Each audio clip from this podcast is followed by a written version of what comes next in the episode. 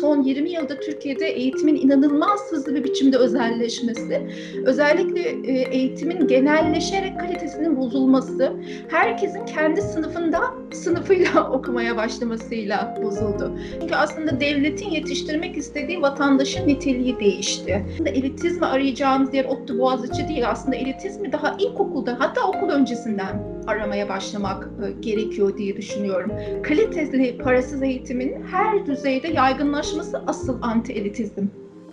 Haber podcastle buluştu. Kısa Dalga yayında. Bizi Kısa Dalga Net ve podcast platformlarından dinleyebilirsiniz. Kısa Dalga'dan merhaba. Ee, bugün Özyeğin Üniversitesi öğretim üyesi Profesör Evren Balta ile birlikteyiz ve Boğaziçi Üniversitesi'ne rektör kayyım atanmasından sonra başlayan elitizm tartışmalarını değerlendireceğiz. Ee, Evren Hanım, Boğaziçi Üniversitesi'ne e, bir rektör atandı ve buna kayyım dedi öğrenciler ve hemen ardından AKP'li yazarların savunması Boğaziçi Üniversitesi'nin elit bir üniversite oldu ve artık e, millete teslim edilmesi gerektiği gibi bir argümandı. Bu argümanın kökeninde ne var sizce? Belki şuradan başlamak lazım. Üniversitenin temel işlevinin ne olduğundan ve bugün Boğaziçi, ODTÜ gibi üniversitelerin neyi temsil ettiğinden. Ee, aslında üniversitenin bir en önemli işlevlerinden birisi belki bunu daha sonra daha genişleterek konuşabiliriz. Sosyal hareketliliği sağlaması. Yani bir takım e, farklı grupları, alt sınıftan grupları, orta sınıftan insanları alıp onları aslında oldukları pozisyondan daha yüksek bir yere taşıyor olması. Şimdi o yüksek yere siz elit de diyebilirsiniz ya da aslında toplumsal eşitsizliği ortadan kaldıran ya da toplumsal eşitsizliğin e, tamamen ortadan kaldırmasa bile kimi sonuçlarını ortadan kaldıran e, önemli bir işlev gördüğünü söyleyebilirsiniz. Bir tanesi bu. Sosyal hareketlilikle ilgili. Bu iki üniversitenin de aslında Türkiye'de sosyal hareketlilik sağlayan, yani e, kendisine gelen e, öğrencileri aslında geldikleri konumdan çok daha iyi işlere ya da daha iyi konumlara getirebilen dönüştürücü kurumsal kurumlar olmalarıyla ilgili bir tanesi. İkincisi ise bence aslında üniversitenin genel olarak nasıl algılanması, ne olduğuyla e, ilgili. E, Boğaziçi'de yine ona birkaç e, devlet üniversitesini, parasız devlet üniversitesini, parasız kamusal eğitim veren e, kurumları ekleyebilirsiniz. E, aslında böyle daha aydınlanma geleneği içerisinden gelen e, ve de e, temelde bağımsız akla yani kendi bağımsız e, aklınla bir takım kararlara e, ve sonuçlara varmayı, e, buna kantçı akıl diyebiliriz. Ve de e, topluma iyi vatandaşlar yetiştirmeyi yani sadece aslında meslek sahibi insanlar, girişimciler e, vesaire yetiştirmeyi değil aynı zamanda bir takım ortak değerlere sahip iyi vatandaşlar yetiştirmeyi bu anlamda da Humboldtçu bir toplumdan bahsedebiliriz. E, varsayan o aydınlanma geleneğinin üzerine oturan ve o aydınlanma geleneğini belki de bugün Türkiye'de en iyi temsil eden kurumlar. Şimdi popülizmin aslında bu ikinci kısmıyla üniversitenin çok ciddi bir sorunu var e, bir kere bu. E, bence en önemli şeylerden birisi. Yani üniversitenin genel olarak dönüşümüne bağlı olarak e, zaten üniversite büyük oranda iyi vatandaş yetiştiren ya da bağımsız akılla işte ne bileyim bir takım araştırmalar yapan ya da toplumsal bilgi sağlayan kurumlar olmaktan giderek daha fazla oranda piyasaya e, bir şekilde eleman yetiştiren e, girişimcilik e, üstüne kurulu e, bir şeye dönüştü. Ama onun da ötesinde bu zaten her yerde böyle. Ama onun da ötesinde yeni sağ hareketlerin, popülist hareketlerin, otoriter popülist hareketlerin zaten benim bu kantçı akıl dediğim ve e, Humboldtçu toplum dediğim fikirlerle çok ciddi sorunu var. Bunları batılı, yabancı, işte ne bileyim bulduğu kadar o eleştirel aklında aslında toplumsal meseleler konusundaki tutumundan rahatsız. Peki Boğaziçi ve ODTÜ özelinde hep bunlar konuşuluyor ve üniversite e, denince Türkiye'de akla gelen en önde gelen iki üniversite e, ve fakat bunlar dediğim gibi devlet üniversiteleri ve sınavla giriliyor. Bundan öncesinde yani e, kadro olarak e, öğrencilerin e, daha e, orta ve üst sınıflardan gelmesine dair bir gerçeklik de var işliyor süreç. Yani fırsat eşitliği sağlanamadığı için mi acaba e, iyi puanları alanlar e, daha maddi ve sosyal koşulları iyi olan ailelerden gelenler oluyor? Ya aslında çok çok güzel bir soru. Şöyle demek lazım. Aslında üniversite eğitimine dair iki temel görüş var. Bunlardan bir tanesi e, Bourdieu'cu görüş diyebileceğim e, görüş. O da diyor ki aslında üniversite mevcut sosyal tabakalaşmayı destekleyen muhafazakar bir kurum. Bunu nasıl yapar diyor. İki şekilde yapar. Eşitsiz ve ayrımcı kabul süreçleriyle yapar. Eşitsiz ve ayrımcı kabul süreçleri derken neye göndermede bulunuyorum? Bir tanesi sınav puanları. Yani e, örneğin Amerika'ya baktığınızda sadece Boğaziçi'ne değil ama Boğaziçi ODTÜ'ye de bakabilirsiniz. Ama dünyanın neresine bakarsanız bakın e, sınavla girilen yerlerden iyi sınav, e, e, daha iyi puan alabilmek aslında doğrudan büyük oranda ailenizin size sağladığı bir takım e, sosyoekonomik e, ya da kültürel sermayenin ne olduğuyla çok yakından ilişkili. Yani size e, ilkokuldan itibaren iyi okulları gönderdiyse, e, işte ne bileyim eğitiminize yatırım yaptıysa, özel hocalar tuttuysa, dershanelere gönderdiyse dolayısıyla sınav başarınız doğrudan bir biçimde artıyor. İkincisi de aslında yine e, bu üniversitelere girdiğinizde diyor Bourdieu'cu görüş, bir takım kültürel kodları içselleştiriyorsunuz. E, ve o kültürel kodlar aslında bir biçimde elitlerin, yani o topluma ait elitlerin e, e, kültürel kodları. Onlara o elit kültürüne uyum sağlamayı öğretiyor size diyor. Şimdi ikinci görüşte biraz evet ifade ettiğim görüş aslında. E, bu üniversite eğitiminin aslında sosyal hareketliliği sağlayan en önemli e, kurumlardan birisi olduğu, özellikle yukarı doğru mobiliteyi sağlayan kurumlardan birisi olduğu, sınıf atlamayı mümkün kıldı. Bu özellikle batı dışı toplumlar için, özellikle Türkiye gibi batı dışı toplumlar için e, ben 20. yüzyılın büyük bir kısmında büyük oranda geçerliydim. Çünkü niye? Gelişmekte olan ülkelerdeki elit grupları o kadar homojen değildi. Ayrıca devlet de kendisinin iyi vatandaş yaratma, elit grupları yaratma, iyi meslekleri iyi bir biçimde gerçekleştiren insanlar yaratma gibi e, bir e, bir çabası vardı. Dolayısıyla bu kurumları da aslında devlet korudu. ODTÜ, Boğaziçi gibi kurumları onları destekledi ve buradan mesela iyi e, vatandaşlar yaratma, eğitimli vatandaşlar yaratma hedefine büyük oranda e, katkıda bulundu. Şimdi bence mesela ODTÜ'nün 1970'li yıllarda, 1960'lı yıllardaki öğrenci, kimlerin oralarda öğrenci olduğuna bakarsanız ya da Boğaziçi'nde kimlerin öğrenci olduğuna daha geçmiş yıllarda bakarsanız mesela bu özelliğini çok net görürsünüz aslında bu eğitim kurumlarının sınıf atlatma özelliğini. Ama bu bozuldu ve özellikle aslında tam da şu an elit karşıtıyım diyen e, iktidarın yaptıkları nedeniyle son 20 yılda Türkiye'de eğitimin inanılmaz hızlı bir biçimde özelleşmesi, özellikle e, eğitimin genelleşerek kalitesinin bozulması, herkesin kendi sınıfında sınıfıyla okumaya başlamasıyla bozuldu. Yani şu an eğer Türkiye'deki eğitime bakarsanız e, aile, sosyal, ekonomik durum sizin ilkokuldan itibaren hangi okula gideceğinizin en önemli belirleyicisi haline gelmiş durumda. Bu sadece üniversite için değil, sadece ODTÜ Boğaziçi için değil. İlkokula giderken bile böyle. E, dolayısıyla o soruyu aslında genişleterek ve okula, üniversite öncesi eğitime bakarak e, bence sormak gerekiyor. Çünkü sonuçta... Yani giderek belki kapitalizmdeki gelişme de bunu sağlamış olabilir diye düşünüyorum. Yani Türkiye gibi işte 80'e kadar karma ekonomi ve işte bahsettiğiniz iyi vatandaş yetiştirme amacında olan buna ihtiyaç duyan çünkü hem teknik eleman olarak hem okumuş e, bürokrasi e, ihtiyacı bakımından bu eğitim kurumları teşvik edildi ama e, 2000'li yıllardan sonra e, kapitalizmin daha da yaygınlaşması ve de ama e, herhalde iktidar ideolojisinin de yani AKP'nin ideolojisinin de bu kaslaşmada bir etkisi vardır değil mi? Yani ilk söylediğiniz şey doğru çünkü aslında devletin yetiştirmek istediği vatandaşın niteliği değişti. Yani Cumhuriyet'in ilk kurulduğu yıllara bakarsanız tam sizin söylediğiniz benim de biraz evvel ifade ettiğim gibi aslında üniversite eğitimini yapmak istediği şey kaliteli yurttaş yetiştirmek. Yani mühendise ihtiyacı var, doktora ihtiyacı var ve bunlar onda yok. Batı'da olduğu gibi aslında zaten kendisinden önce yapılandırılmış bir toplumun üzerine konmuyor Cumhuriyet. O toplumu yeniden yaratmak zorunda kalıyor ve bunu yaratırken de aslında mümkün olduğunca eşitlikçi bir biçimde ya da dahil edici bir biçimde yapmaya çalışıyor. İşte bakın Anadolu liselerine ne kadar yaygın olduklarını, çok iyi olduklarını iddia etmiyorum ama e, ve bu eğitimin de çok harika olduğunu iddia etmiyorum. Ama eşitlik, eşitleyici potansiyelinin en azından batılı ülkelerle karşılaştırdığınızda çok daha yüksek olduğunu söylemek mümkün. Peki ne oldu son 20-30 yılda? Bir kere devletin yetiştirdiği değiştirmek istediği demin söylediğim gibi vatandaş artık kaliteli işte belirli meslekleri yapan değil aslında ara işleri yapan, alt işleri yapan, e, üniversite eğitiminde o ara işleri, alt işleri yapan e, kişileri aslında temelde e, yetiştirmeye e, yönelik olarak yeniden düzenlenmesi, üniversite eğitiminin piyasalaşması.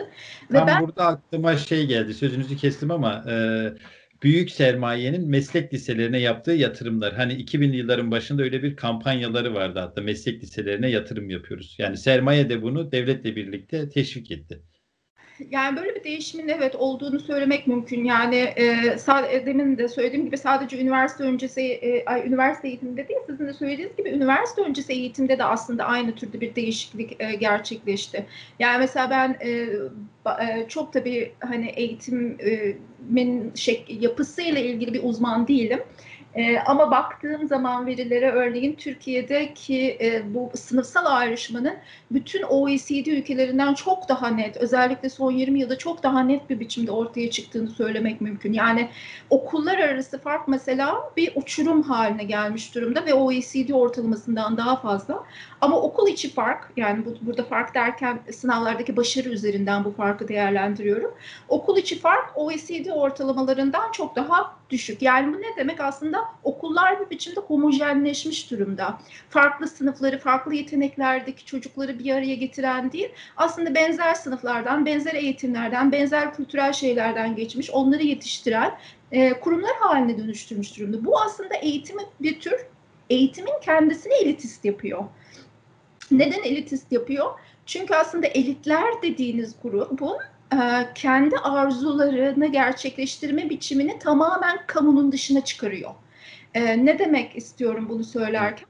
Özel okullara gönderiyorsunuz artık çocuğunuzu. Yani e, ve istediğiniz gibi bir eğitim veriyorsunuz. Gerekirse üniforma giymiyorlar, din dersi almıyorlar, e, işte ne bileyim e, devletin işte o e, bir takım zorunlu kıldığı seçmeli derslerin dışında çok daha sosyal sosyal sorumluluk projeleri yapan işte dünya vatandaşı olan çocuklar haline geliyorlar. 2-3 dil öğreniyorlar daha ortaokulda lisede.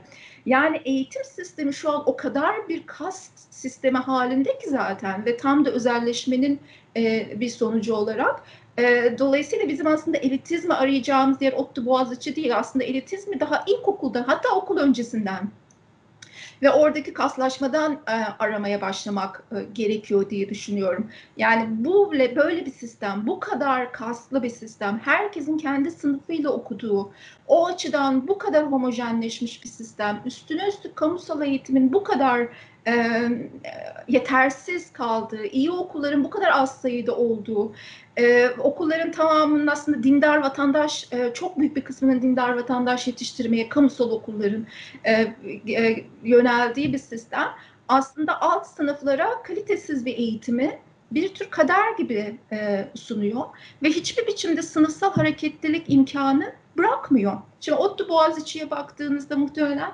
e, orada gördüğünüz şey de değişmiştir. E, ama yine de en azından e, bir takım e, özel çocukların bu kötü eğitim sistemi içerisinden gelen e, çocukların özel okullardan farklı olarak mesela bir noktada hayatlarının bir noktasında ODTÜ Boğaziçi gibi okullara gidip yeniden e, sınıf atlama, orada sosyalleşme imkanı hala var. Yani çok zor bir şey. E, tam anlattığım e, nedenlerden dolayı. Ama yine de hala bu birkaç kurum aslında böyle bir imkanı sağlıyor. Bizim meselemiz bu tarz kurumların çok az olması. Ee, onların aslında yaygınlaşması yani böyle parasız eğitimin e, kaliteli parasız eğitimin her düzeyde yaygınlaşması asıl anti elitizm. Evet. Burada benim e, uzun yıllardır siyasette dikkatimi çeken bir şey var. E, yani belki bir lüks beklenti ama Türkiye'de parasız eğitim talebi e, muhalefet düzeyinde çok az dile getiriyor. Dile getirenler de genelde sosyalist partiler ve toplumdaki etkileri çok sınırlı.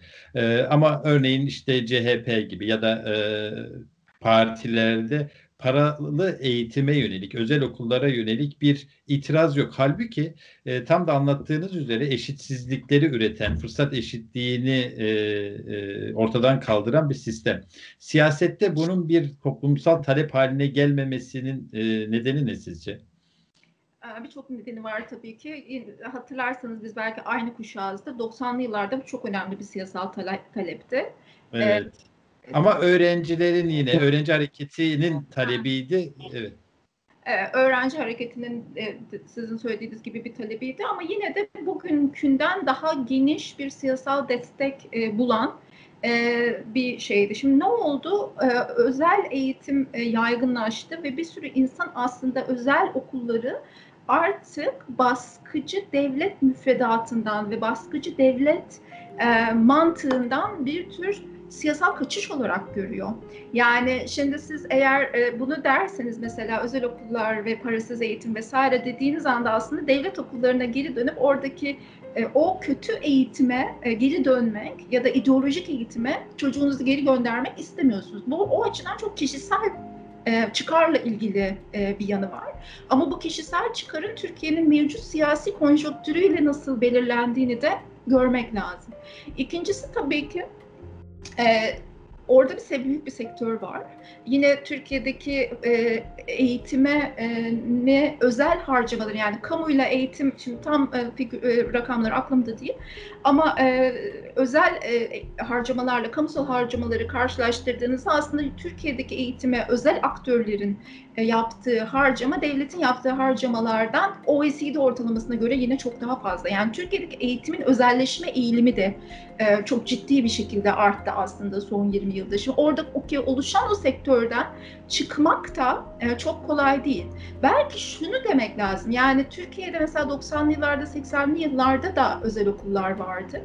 E, özel üniversiteler daha sonraki bir gelişmeydi. Ama bir tanesi, bir en önemli şey, bunlar çok daha küçüktü. Az sayıda insan gidiyordu e, ve e, özelleşme iki yaşına kadar ulaşma iki yaşına işte ilkokula kadar inmemişti. Ve belki de daha önemlisi şimdi özel okulların verdiği eğitim arasındaki açı bu kadar büyük değildi. Şu an bence en önemli sorunlarımızdan birisi bu açının inanılmaz büyümüş olması. Yani bir tarafta böyle kozmopolit, e, iyi vatandaş yetiştiren, işte ne bileyim aklıyla düşünmeyi e, öngören, sosyal sorumluluğa sahip bir böyle bir eğitim geleneğini özel okullar devralmış gibi gözüküyor. E, ve hiç kimse bundan vazgeçmek istemiyor. Çünkü aksi aslında daha otoriter, kapalı, e, belirli tipte itaat eden bir vatandaş yaratan bir tür kamu... Ee, yani o açıdan mesela buna muhalefet edebilecek insanlar da tam da muhalefet etmeyen e, kişiler haline geliyorlar. Çünkü yani sizin çocuğunuz aslında orada söz konusu olan hani bunu, bunu e, ne bileyim çocuğu olan herkesin aslında çok yaşadığı e, büyük bir ikilem aslında bu. Hayata kulak ver. Kulağını sokağa aç. Haberi duy. Haber podcastle buluştu. Kısa Dalga Podcast. Yani bizim kuşak e, ebeveynlerin temel e, çelişkisi şu oluyordu. Önce hayır devlet okuluna göndermeyeceğiz. Şey devlet okuluna göndereceğiz. İşte özel okula asla bulaşmayacağız ama çocuk eğitim e, yaşına gelmeye başladıkça devlet okullarının ne kadar e, kalitesiz olduğunu görüp kendini ikna ede ede e, bu defa ve söylediğiniz şeyi ben bizzat birçok sohbette duymuşumdur. E, daha iyi nasıl çocuk yetiştirilir sorusunun yanıtı e, mevcut milli eğitim müfredatı dışına ne kadar çıkarsa o kadar iyi olur. Dolayısıyla e, hatta mesela e, yabancı kökenli okulların işte e, Fransız okullarının, İngiliz okullarının hala var ve onlara e, yönelik büyük ilginin nedeni de bir ölçüde o milli eğitim müfredatı dışına ne kadar çıkarırsak sorusu. Peki eğitim de böyle yani bir e, iktidarın anti elitist söyleminin aslında ne kadar e, boş olduğunu göstermiş oldunuz. Çünkü elitizmi tetikleyen aslında elitizmi üreten koşulların arkasında yine iktidar politikaları var. E, peki ama e, hem Türkiye'de hem dünyada yükselen sağ hareketlerin bir de anti elitist söylemleri var. Bir yandan sınıflar e, arası eşitsizlikleri derinleştiren politikaları yürütüyorlar. Ama bir yandan da o alttaki sınıflara dayanarak anti elitist söylemlerle epey de bir iş yapıyorlar. İşte en son Amerika'da kongre bas, kongre binası baskınında da bunu gördük. E, bu anti elitizm söyleminin e, nasıl değerlendirirsiniz diyeyim? Yani şöyle demek lazım belki de ya da önce şunu söyleyerek başlamam lazım. E, bu anti-elitizmin söyleminin her ne kadar çok birbirine benziyor olsa da dünyanın farklı yerlerinde bence farklı kültürel kökenleri var.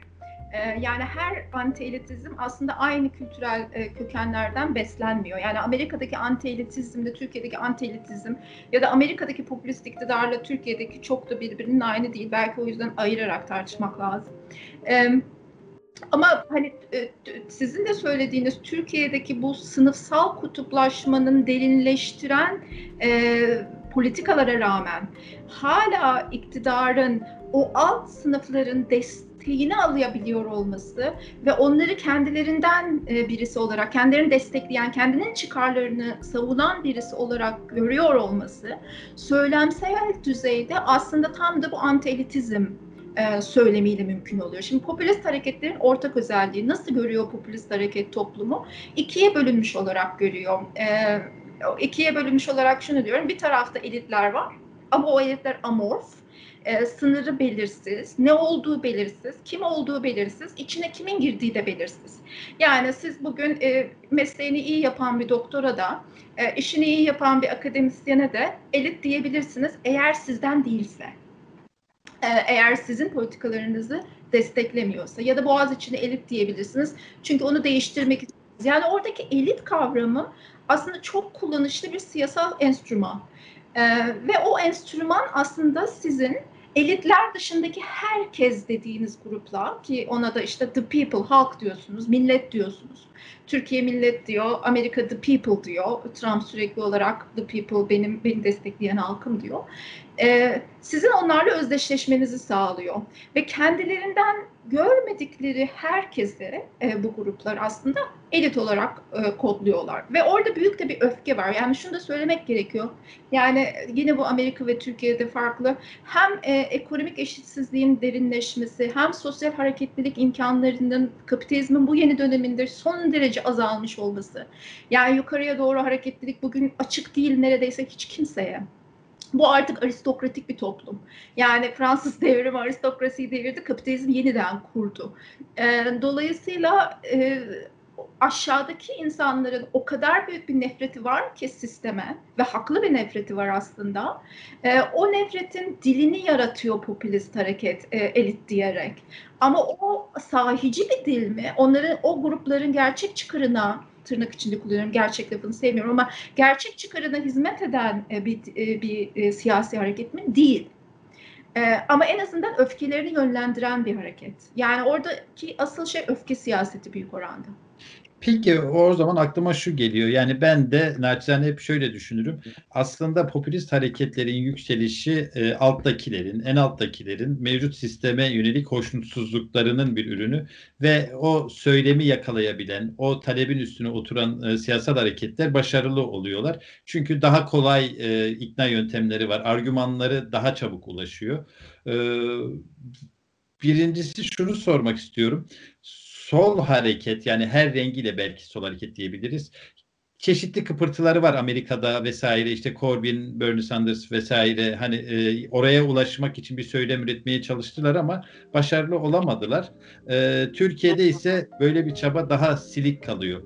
E, şunu sormak istiyorum. Bu durum, mevcut durum e, sol hareket için önemli bir potansiyel barındırsa da ortaya çıkan manzarada örneğin Amerika'da e, sosyalistler, solcular mevcut statükoya destek vermek zorunda kaldılar. Kongre e, baskını sonrasında e, işte e, Amerikan demokrasisini, parlamenter sistemi, medya sistemini savunur pozisyonda kaldılar. Halbuki muhalefet etmeleri gereken şey orasıydı. Bu çelişki nasıl çözülür? Yani çok iyi koydunuz aslında çelişkinin kendisini. Tam da aslında oradaki fasit daire dediğim benim. E, mesele o yani. E, aslında e, pop, tam da popülist hareketler bunu yapıyor. E, zaten işlemeyen e, ve tamamen muhalif hareketlerin, sol hareketlerin e, bir biçimde aslında reforme edilmesini önermesi gereken e, sizin de dediğiniz gibi e, hareketleri yıkarak as, e, tem, ya da onların tem, altındaki halıyı çekerek e, bir tür toplumsal alanı boşaltıyor. Şimdi siz de herhangi bir biçimde eğer hazır bir kurumsal planınız e, ki yok, e, aslında orada büyük bir siyasal boşluk var ve o siyasal boşluğu e, hayat boşluk kaldırmaz diye böyle daha jenerik bir şey söyleyeceğim. E, eğer orada sizin bu kurumları da doldurabilecek, hızla içini doldurabilecek ya da reforme edebilecek bir konsensusunuz, bir toplumsal uzlaşmanız, bir planınız, bir programınız yoksa maalesef ancak yapabildiğiniz o halıyı çekme yani Türkiye'de de aynı şey oluyor. O halıyı çekme demek oluyor ve aslında hiç işlemeyen bir kurumu savunur pozisyonuna geçiyorsunuz. Bu sefer aşağıdakiler dönüp size diyorlar ki bak bizi yıllardır ezen e, ve, ve işte ne bileyim elimizdeki her şeyi alan, e, önümüze sürekli engeller çıkaran, e, işte sistemin içerisine dahil olmamamızı sağlayan e, bütün bu kurumları bunlar savunuyorlar. Dolayısıyla onlar aslında bizim alt sınıfların çıkarını savunan gruplar olamazlar. Şimdi bu da haklı bir şey bunu söylediğin anda. Yani mesela Amerika'ya baktığında Harvard'ı savunan e, işte aslında alt sınıftakilerin haklarını savunması e, gereken e, grup oluyor. Ama Harvard gayet elitist, son derece pahalı, özel bir ve çok hani Türkiye'deki gibi sadece sınav üstünden, sınav başarısı üstünden değil ama aynı zamanda kültürel sermaye üzerinden, kültürel kopya üstünden öğrenci alan ve elit yetiştiren bir okul. Ama sen diyorsun ki Harvard işte bir bizim değerimizdir vesaire diyorsun ve bunu e, sen diyorsun e, ve aşağıda da o Harvard'da Harvard'dan mezun olanlara vesaire onların hayatta yaşadığı o elit o elit uyumuna e, büyük bir öfke var. E, o öfkeyi bu sefer sen elinden kaçırmış oluyorsun. Yani orada tam da yapılması gereken şey aslında alternatifin hep söylüyoruz ama yok. Yani orada bir küresel bir boşluk var. Yani o alternatifin hızlıca bir bir şekilde öneriliyor, yapılıyor olması lazım. E, ama bence biz e, son 20 yılda özellikle sosyal demokrat, sosyalist partilerin kentli eğitimli sınıflarla e, özdeşleşmesi, onların çıkarlarını savunur hale gelmesi yüzünden bu siyasal dili kaybettik. E, çünkü şimdi bir sosyal demokrat parti bu sınıfın çıkarlarını bir, birden bırakamıyor. Çünkü o kentli, işte ne bileyim e, eğitimli, işte büyük kentlerde yaşayan profesyonel grupları aslında bir biçimde ve onların değerlerini savunmaya başlamış durumda. Ki bunlar bunun olumsuz değerler olduğunu söylemiyorum. Çoğu kozmopolit değerler, çoğu küresel vatandaşlığı, eşitliği vesaire içeren değerler. Ee, ama sonuçta kendi sınıfsal çıkarlarıyla sınırlı. Evet, aynen. Yani o grupların e, şöyle diyeyim belki de bu grupların kentli eğitimli grupların e, çıkarlarının e, yine büyük oranda e, bu aşı, alt e, ya da taşralı eğitimsiz işte vesaire gruplarla ülkelerin iç, iç grubu içerlerine sıkışmış ki popülist olup oy vermeye baktığınızda hep bunu görüyorsunuz. E, bir biçimde çok ayrışmış durumda, değerleri ayrışmış durumda. Kutuplaşma aslında tam da böyle bir şey. Ve o ayrışmayı e, bir biçimde ortadan kaldıracak bazı e, siyasal stratejiler geliştiremediğiniz sürece o grupları dahil edecek, üniversitede buna dahildir, siyasal stratejiler geliştiremediğiniz sürece e, bu bu bu böyle gidecek gibi gözüküyor tam da ben e, aslında bir akademisyene sorulmaması gereken ya da e, akademisyenine sorulduğunda e, yadırganabilecek bir şey soracaktım. Peki ne yapmalı? Yani siyasal bir öngörü olarak e, ya da siyasal bir temenni olarak e, çünkü hakikaten e, sınıfsal konumlanışlar böyle ise e, ve sol hareket katılır mısınız bilmiyorum ama ben radikal söylem üretmedikçe, mevcut kurumları savunmaya devam ettikçe çünkü sonuçta Sanders'ta, Corbyn'de tipik birer sosyal demokrat. Yani oralarda e, aşırı sol olarak damgalanıyorlar ama e, e, nasıl bir e, siyasal hareket bu bahsettiğiniz e, tıkanmışlığı aşabilir? Ee, zor bir soru çünkü sadece e, burada biz değil ama aynı zamanda dünyada milyonlarca insan aslında bu sorunun cevabının ne olduğunu e, bulmaya çalışıyor. Özellikle Amerika'daki kongre baskınından sonra eminim çok daha fazla sayıda insan bu kadar kutuplaşmış ve bölünmüş toplumları bir araya nasıl e, getireceği sorusunu soruyor. Ben yine soyut bir şey söyleyeceğim. E, bu soyut şey aslında başka bir vatandaşlık e, idealine e, sahip olmamız e, gerektiği varsayımına dayanıyor. Ne demek istiyorum e, başka bir vatandaşlık ideali derken? E, hem e, bir tür vatanseverliği içeren, e, yani içinde bulunduğu yeri, yereli, bu kenti, bu mahalleyi ama aynı zamanda bu ülkeyi de seven, e, ve ona yönelik bir bağlılık hisseden. Bence bizim en önemli kaybımız ya da kaybettiğimiz en önemli değerlerden birisi ki bunu yadırgamıyorum, e, nedenlerini de anlıyorum. E, kendi yaşadığımız yere olan bağlılığımız. Şöyle bir kavram var ve onu çok kullanıyorum. E, çıkış elitleri diyorlar ya da çıkış ins- insanları. E, biz artık hepimiz, ben de dahil olmak üzere kendimi de bunun içerisine katarak söylüyorum. E, küresel hareketlilik öyle bir aşamaya geldi ki aslında yaşamak... E, istemediğimiz yerle olan bağımızı koparıyoruz ve başka başka şekillerde yaşamaya başlıyoruz. Onu dönüştürmekten daha çok aslında onun dışında kalmak. İşte Kanada'ya gitmek isteyenler, Avrupa'ya göçmek isteyenler, mesela göçmenlik, hareket etmek vesaire çok önemli stratejilerden birisi.